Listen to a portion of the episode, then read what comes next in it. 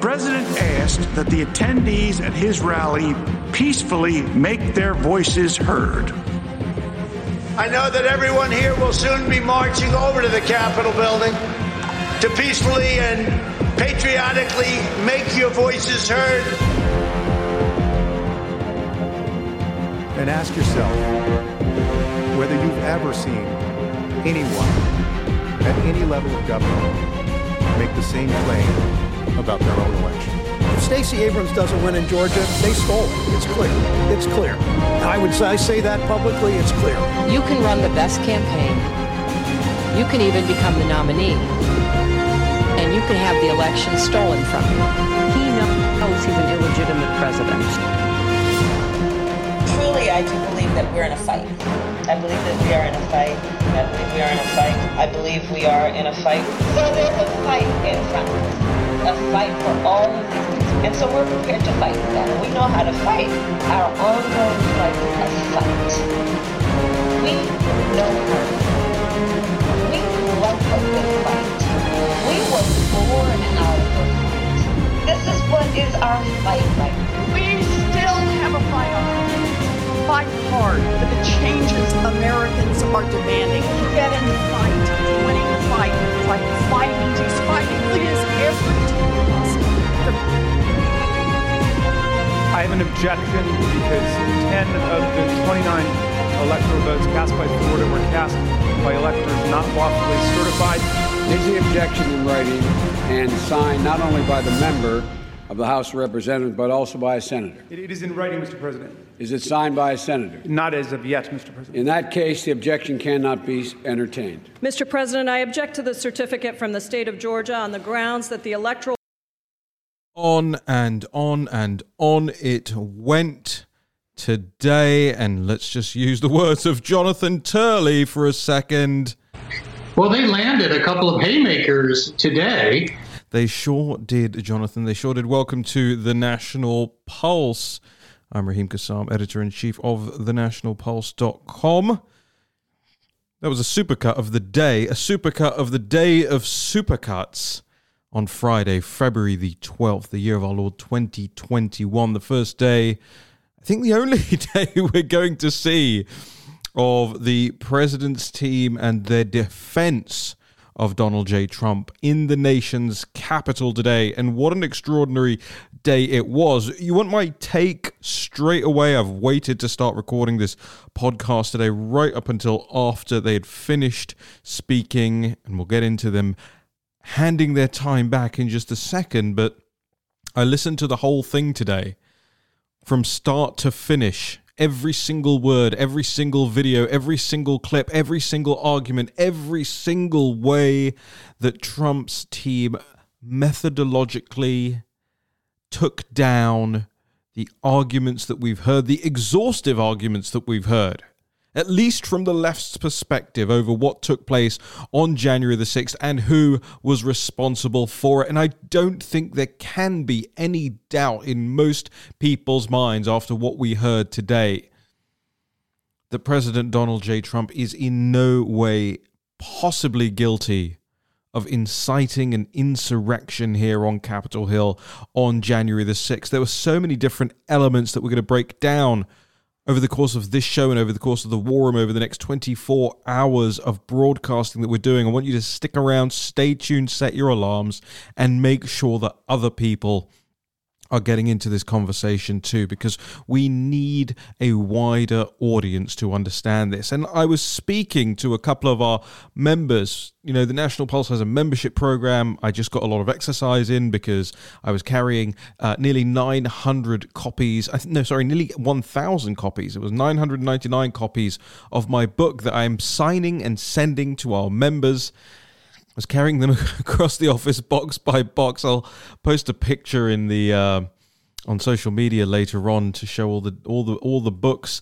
But I was speaking to a couple of our members yesterday on the phone, and I said to them, "Hey, do you know how important it is that you hit those share buttons, that you click the links, that you go to the website? I understand that it seems like you just go on the internet and the website's there and the content's there, but let me tell you just how much." Work and worry goes into keeping the National Pulse alive online, and you know, frankly, uh, self-subsistent. I do not want to. I never have gone begging to billionaires, millionaires, or big corporates. So just make sure you're hitting those links and sharing. That's the that's the key takeaway here.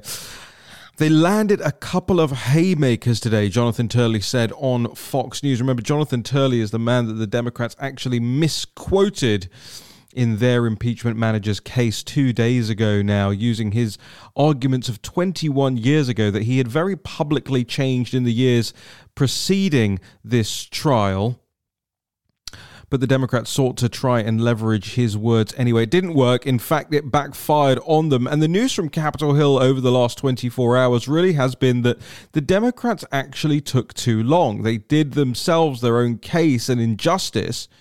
If you think there's any justice in their case in the first instance, but for those who do, they did their case an injustice by rabbiting on, repeating, but also saying things that simply weren't true cutting clips in spe- at specific points, allowing the Trump defense team to come back at them with the full clips, allowing the Trump defense team to come back at them and say, You can't do that. You cannot behave like this. If this were a court of law, you would be laughed out of it. You would be summarily dismissed because of how fallacious and obviously false and farcical your arguments are.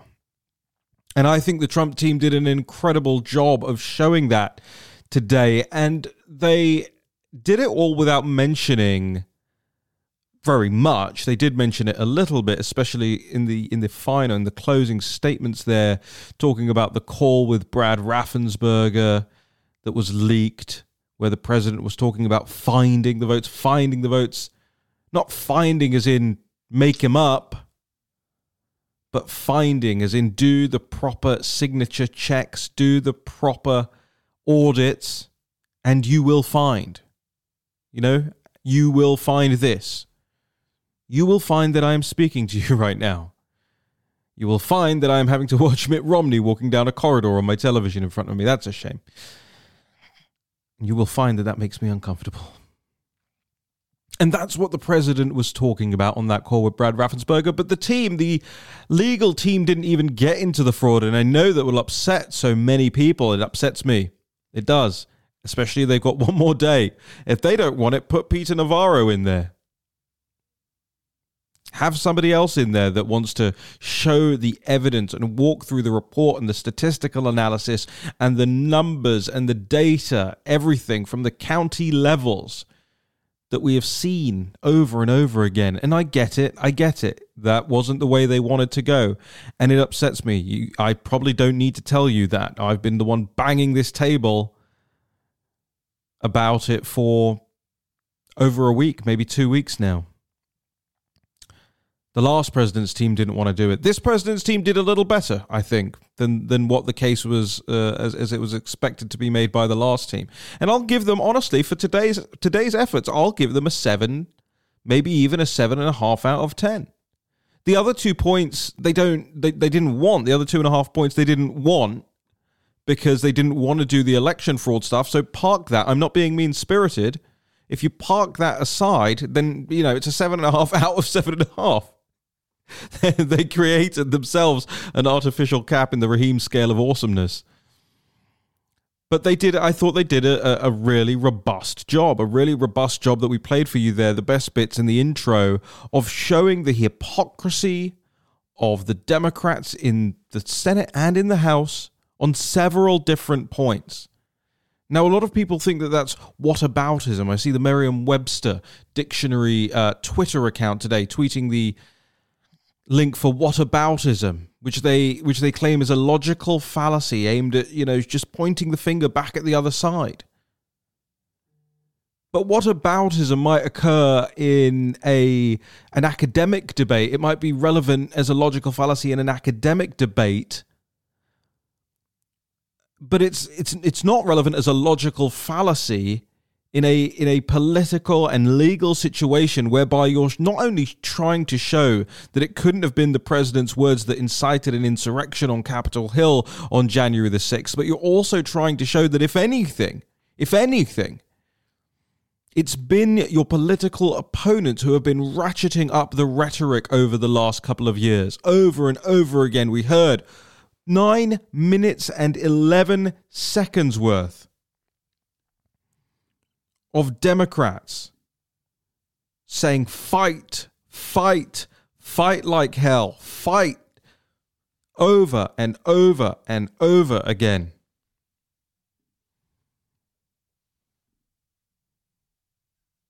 And I think I can. I, I want to play some more of this if I can, because I think it's so relevant. I think it's so relevant. Get in this fight. Get in. Should I just play fight. this under me for the next 10 minutes while I talk to you? Fighting. We all need to be in the fight. I bring We it down a little bit and I can just talk fight. over it. This is Elizabeth. Warren right now. Supercut of Elizabeth Warren. I am not afraid of a fight. I am in this fight. Because these are the words. You don't get what These are the words that they say that the president used up on stage. You have to fight. You have to fight like hell. for our lives. But we are going to make sure that this fight does not end tonight. He used those words the very same way that every single Democrat senator in the chamber had used them. Bob Menendez here. members and neighbors. It is a fight, fight, and it is a fight that we're going to work to make sure continues. It's a fight. It Over and over again. fight.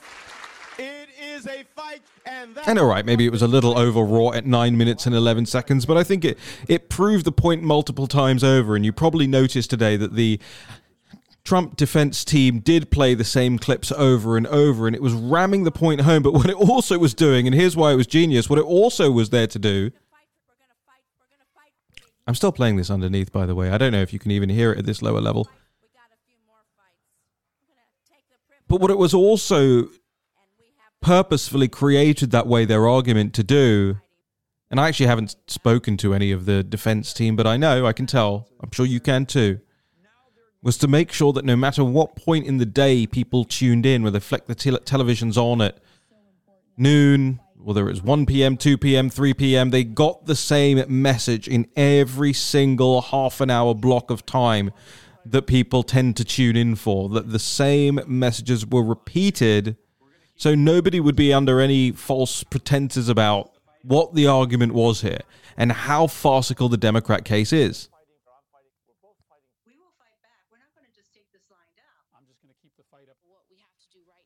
is fight as hard as we can. we have to rise up and and fight back. And so we're See, the genius fight, of this is it's every single. Democrat. it's every Democrat in a row. keep fighting. fighting Jackie Schumer? fighting, or we kept fighting, and we did. So we're going to keep fighting. We have to be fighting every every uh, single day. We have to fight back, and we have no choice. All of them. I think we're doing the right thing to do that. Fighting, And I'm fighting. And it's ludicrous, isn't it? Because you and I, the sensible people in the world, all know what fight means in a political context.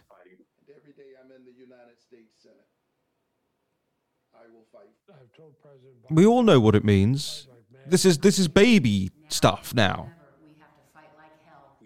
The Democrats have treated the country like babies.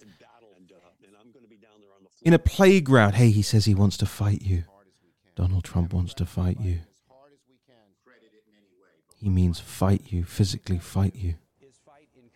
But he doesn't mean that, does he? Did Tim Kaine, speaking right now, mean it? Did Joaquin Castro, speaking right now, mean it as a physical fight? Cory Booker? Be strong, just like the president said, keep fighting and be strong. Fighting. All right, I'm bored of that now. It it was just a very very well made point. A very well made point by the Trump defense lawyers today on Capitol Hill and the the kicker of all of it. Jonathan Turley talks about the the multitude of haymakers and I'll I'll, I'll play that clip for you more in just a second.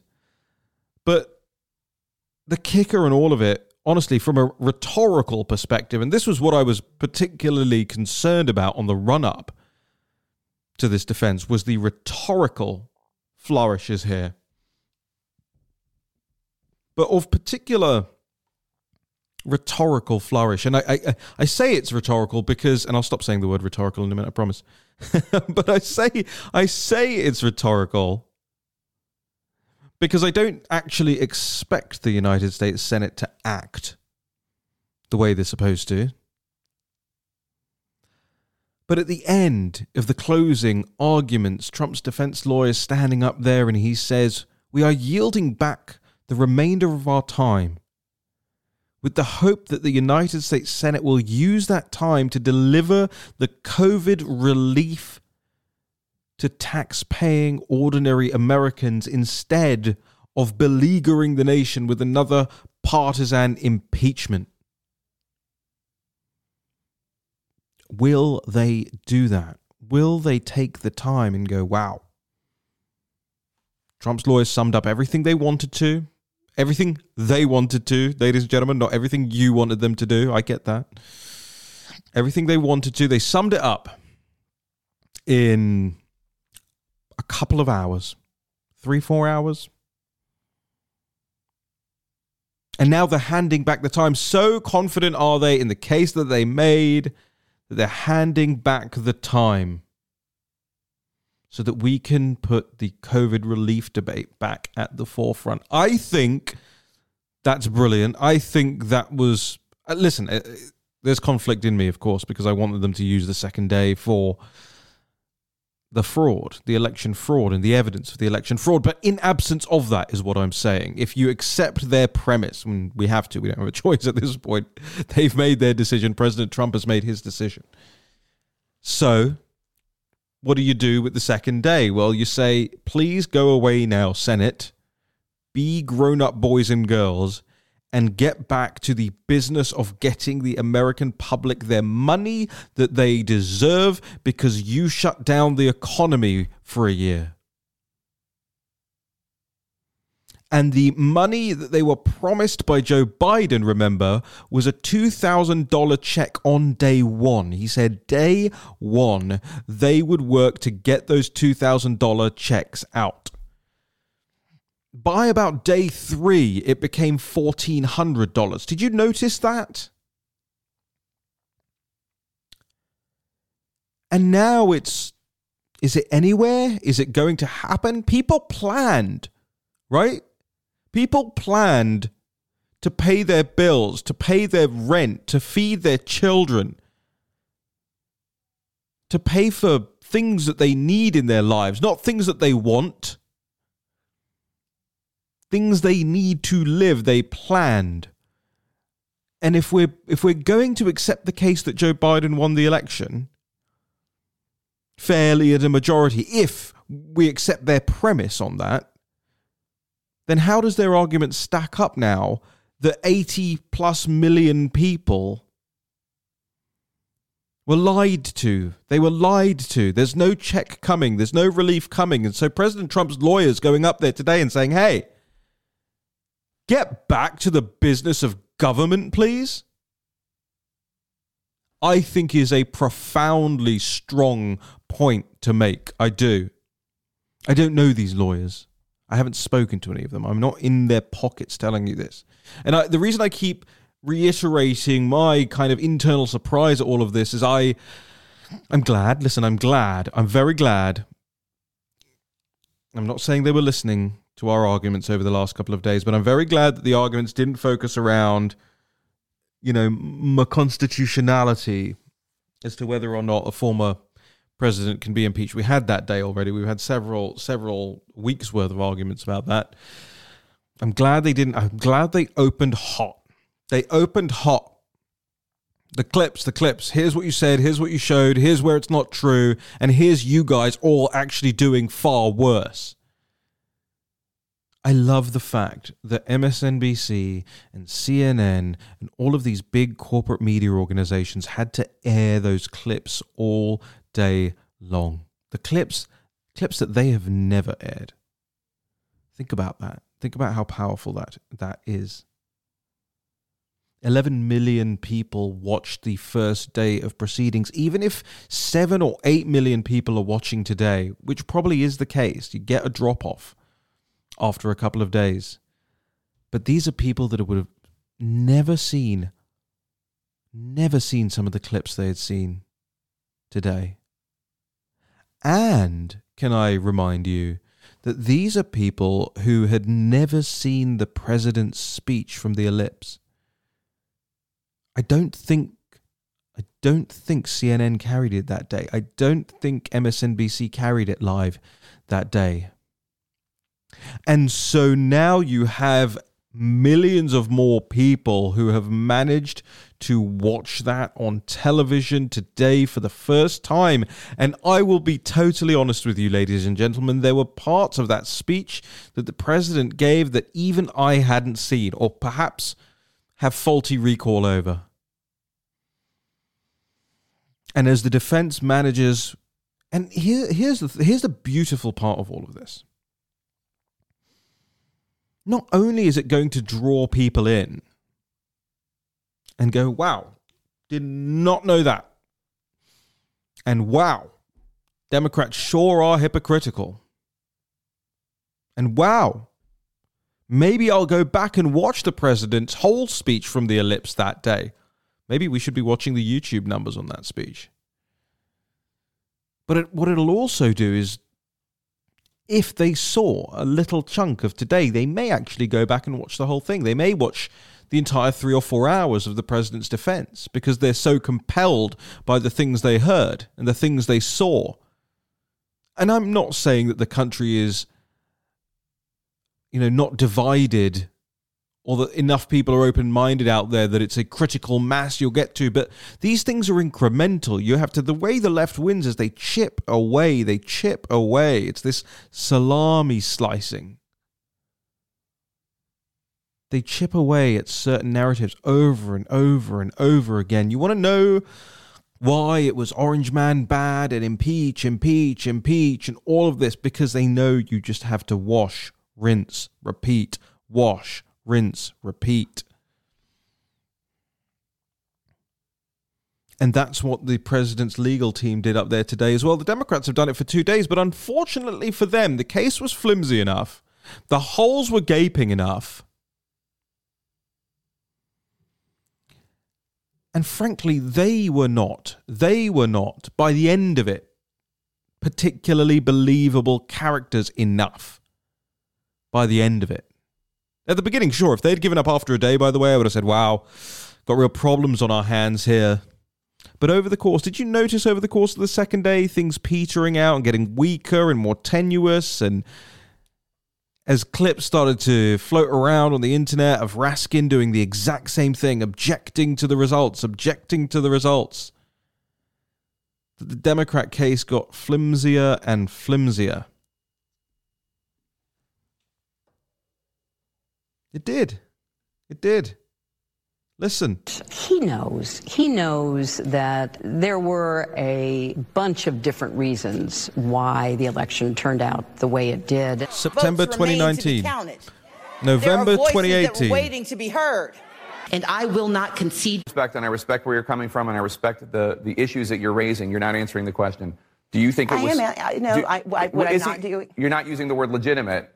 There are still legitimate 2005, concerns Nancy over the integrity of our elections and of ensuring the principle of one person, one vote. I agree with tens of millions of Americans who are wo- very worried that when they cast the ballot on an electronic voting machine, that there is no paper trail to record that vote. That but was Bernie constantly Sanders, shifting vote tallies in Ohio and malfunctioning eclon- electronic machines, which may not have paper receipts, have led to additional loss of confidence by the public. This is their only opportunity to have this debate while the country is listening, and it is appropriate to do so. Oh boy. Actually, do you know what? That makes me feel embarrassed that I didn't find those clips earlier. But hey, that's what happens when there's two of you running a website versus a legal team of dozens of people going through things with, with your help and your support, ladies and gentlemen. I mean, I can't tell you the number of things I've found out because of the people like you who are listening to this, sending me things, leaving comments, leaving tips on the website, um, tweeting at me, you know, replying in on Gab, in the live chats that we run, all of it, all of it. It's incredible. And Nancy Pelosi there saying this is the only opportunity, i.e., the certification process, the only opportunity to challenge. She's talking about the machines. Where was the Dominion lawsuit against Nancy Pelosi back in 2005? Smartmatic, where are you? Where are you? Oh, I don't know about you, ladies and gentlemen, but I feel a I feel a weight has been lifted off my shoulders today, just on the basis of the performance of the of the Trump defense team. It was good. It was solid. And again, do I wish they had done more in terms of the election fraud? Of course, of course. But for what they did, 10 out of 10 or 7.5 out of 7.5. Let's listen to Jonathan Turley. Well, they landed a couple of haymakers today. Uh, one on Representative Raskin, another on Representative Swalwell. I mean, I think they really hit those points very hard uh, with uh, Representative Raskin challenging the prior election using much of the same language used by Trump, Swalwell misrepresenting uh, a piece of evidence put before the Senate. Um, those certainly left a mark, uh, but the main thrust of the argument, I think, is beginning to resonate.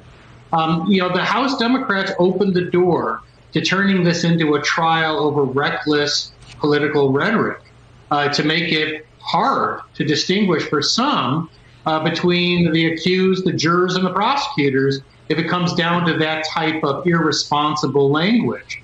And they certainly push brought that home. I also thought that they did a very, you know, credible job on uh, showing those clips. You know, it's it's a classic mistake in litigation to tailor videotapes because you just invite your opposing counsel to show it to the jury, and then the jury doesn't believe you anymore. Right. Uh, I think that was a colossal mistake by the House Democrats. They were too clever by half in cutting those clips to avoid the other stuff that is mitigating for President Trump uh, or former President Trump. And then finally, I do think that um, in terms of watching these videos, uh, they do make it harder to discern the clarity. Uh, you know, that's what impeachment is about, right? It has a very high vote requirement because we want moral and constitutional clarity. You don't find that in the way that the House has structured this case. And I think, and my final point is that here the House, I think, is the victim of its own excess. It wanted to impeach this president for incitement of insurrection. It could have, as Brett was saying, it could have drafted that a myriad of ways and garnered a lot of support. They wanted to dig this deep hole in the House, and they didn't fill it in the Senate. Yeah, yeah, they definitely wanted to narrowly tailor that article of impeachment, and it may ultimately be to their detriment. Uh, Jonathan Turley, as always, thanks so much. Want to get Thank a, you. Pretty amazing, pretty amazing. And Jonathan Turley, definitely not a Trump guy, um, but pretty, pretty down the line, I would say. I think conservative in in, in, in a broad sense, but uh, definitely not, uh, not not a Trump apologist. He sums it up. He sums it up pretty succinctly there in two minutes and twenty seconds. Hey. You tried to go for this impeachment that was tailored specifically for your victory, right? They, they actually wrote the thing tailored to the point where they believe people couldn't push back against it and still emerge looking like they're actually on the losing side now of this argument. They will certainly, and I want to hear your feedback on this, but I think they will certainly, certainly. In fact, I'll put a poll up. I'll put a poll up on the, the National Pulse website. What you do is to get to our polls, you, just go to the site, thenationalpulse.com, you click into any article, and at the bottom of the articles is the is the poll of the day or the poll of the week. I'll put one up. I want to ask you, who do you think ended up on the winning side here? It seems to me, and Jonathan Turley didn't use these words, so perhaps I'm putting words in his mouth, but it seems to me like they've they've snatched defeat from the jaws of victory on this one. You stacked the deck in your favor in the very drafting of the article of impeachment, and you failed to present your arguments well enough. Now, I think some people are going to feel very silly about this after all is said and done. I think uh, what's his chops from Louisiana is going to feel very silly about this. Bill Cassidy, who was was one of the few to flip over whether or not it was constitutional to do this, I think he was using that as a kind of uh, a lily pad, a stepping stone on his way to voting to convict or potentially allowing himself the freedom to vote to convict the president in this scenario. But I certainly cannot see any right thinking, right headed, right minded human being and I use the phrase human being because what does being a human mean at its core? It means having compassion, it means having a sense of fairness. I do not think anybody who is a human being and, and lives their lives, I'm sorry, I shouldn't say is a human being, everyone's a human being, but lives their lives cognizant of the fact that they are a human being with a soul I don't think any single one of those types of people can vote to convict on the basis of the two arguments we heard. If there was any justice in the world, if there was any justice in the United States Senate, you would even see Democrat votes flipping. And once again, clearing the president's name for the second time. I think we will see that and I think we will see a picture from Mar a Lago of President Trump holding a copy of USA Today like he did last time around, with the big bold letters acquitted across it. Remember that? I think you'll see it again. And then at what cost? Then that's what we have to consider. At what cost? And not just at what cost to you or to the country or to the unity of the country. Remember that word we keep hearing from the Biden regime unity, unity. They've even put it in little love hearts on the front of the White House lawn for Valentine's Day. Healing unity. What cost to that? Sure, but also what cost to the legitimacy with which the Congress of the United States is viewed both at home and abroad. I'm stunned when you think of the amount of political capital, philosophical capital that the United States has, again, both at home and abroad, what it stands for in the world, when people see that flag, as envious as they might be. Oh, that is my. You got to run over to the war room alarm. So I better wrap this up pretty pretty soon. But when you think of the gravity that that flag has, no matter how envious other people are around the world and what attributes they they they foist upon Americans, you burger and fry milkshake drinking ignoramuses who don't have passports and don't travel, you know, these stereotypes that are told about Americans all across the world by people who fundamentally are saying these things because they envy they envy the United States. They envy the First Amendment. They envy the Second Amendment. They might not know it. They might not say it. But all of that philosophical, political capital that the US has, and, and it's being pissed away by your own representatives. And the point, the irony, the ultimate irony of all of this is what is Congress's problem? Why is Congress even doing this? Why are they so unhappy? Because they have an approval rating of 9%, the lowest ever. Ever. And President Trump has an approval rating of 50%. And why does the media help the Congress in this? Because the media's trust rating hovers between, I think it's somewhere between 13 and 15% of people who say that they fully trust the US media, corporate media? That's why they're doing this. And think about it talking about shooting yourself in the foot. They now do something else that will further undermine them in the eyes of the American public. Extraordinary. Extraordinary behaviour.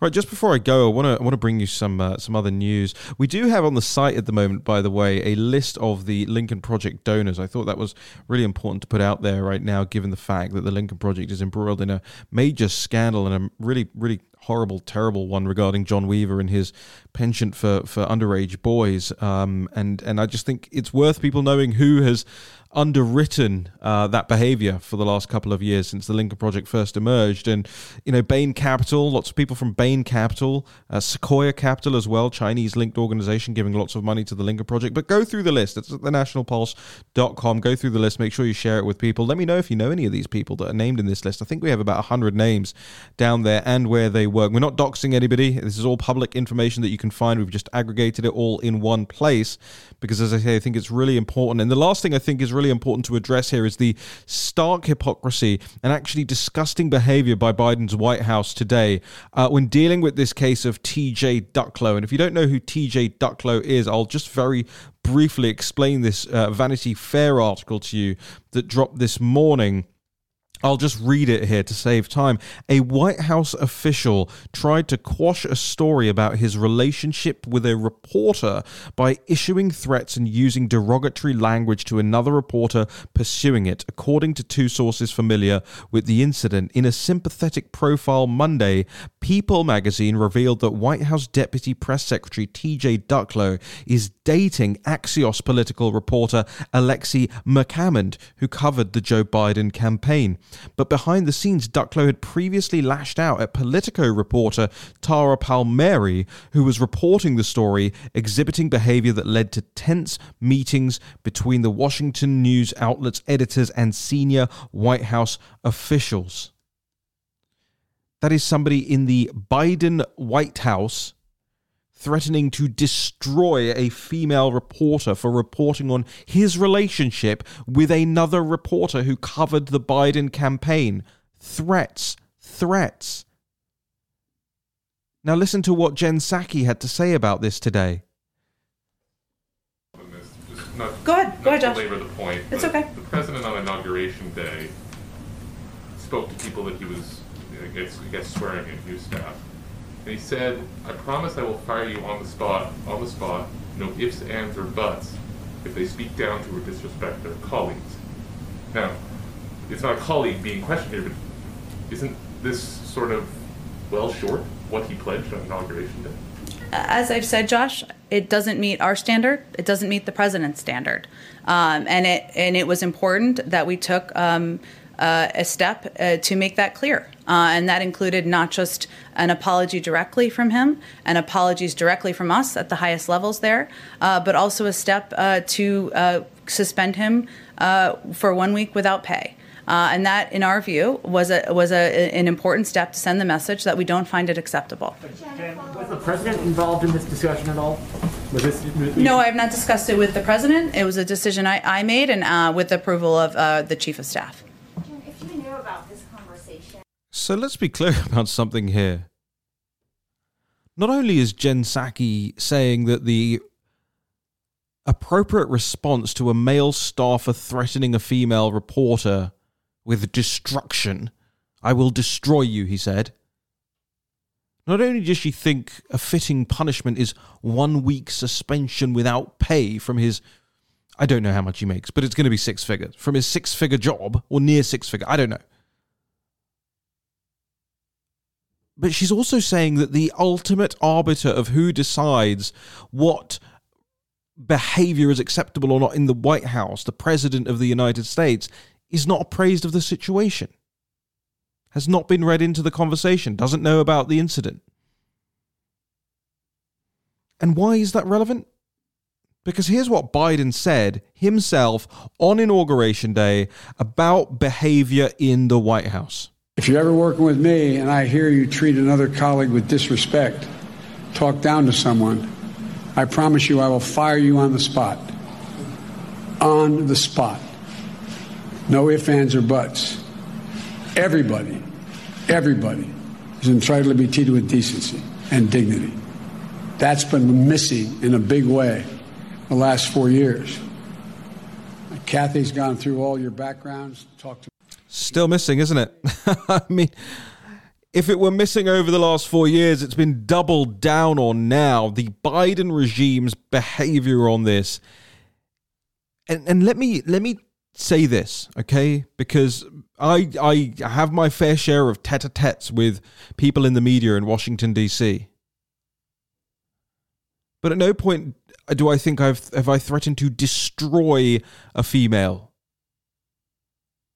And Tara Palmieri, I don't know her from Adam. But I imagine being threatened with destruction from a White House staffer who's just in the job, who you're friendly with, by the way, because the left media and the White House staff now are very friendly. They say so themselves. They go on television almost every day to, to yuck it up together. They drink together. They go to the same bars. They go to the same cookouts. They, you know, involved in the same snowball fights. You know, pick your time of year there is a there is a tightly knit web between left wing reporters, i.e., most reporters, ninety eight percent of reporters here in DC, and political activists on the left, the likes of which are now in the White House. And Biden says, "I'll fire you on the spot if you don't treat people with decency and dignity." Instead, what we get is a week without pay, a week suspended without pay. Let's just imagine pre-tax, let's imagine he makes a hundred grand, TJ Ducklo, right? It's just, I mean, you know, just for it's going to be around that, okay? So that is $1,923 a week out of $8,000 a month. Wow. What what a punishment.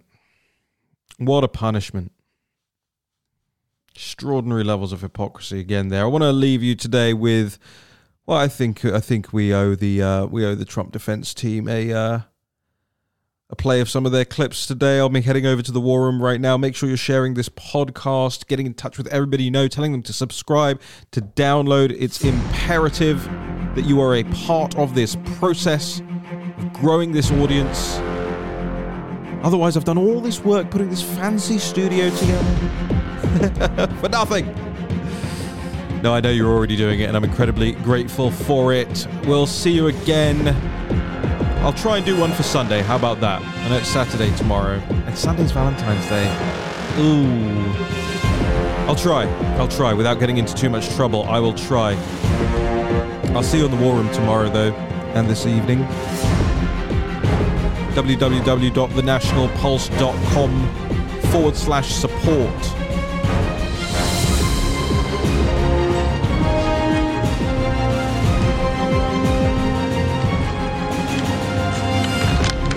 The managers would have you believe that the president's supporters usually follow his every word. But in this case, imputed some imaginary meaning to them while ignoring his most clear instructions. President Trump said, peacefully and patriotically make your voices heard. And the House managers heard, took from that, go down to the Capitol and riot. The president. I object to certificate uh, from the state of North Carolina based on violations of the There is Rights no debate. and There's no debate by in the the joint session.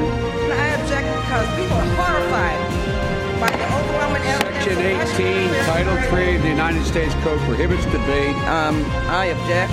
Objected to the counting of the electoral votes of the state of Ohio.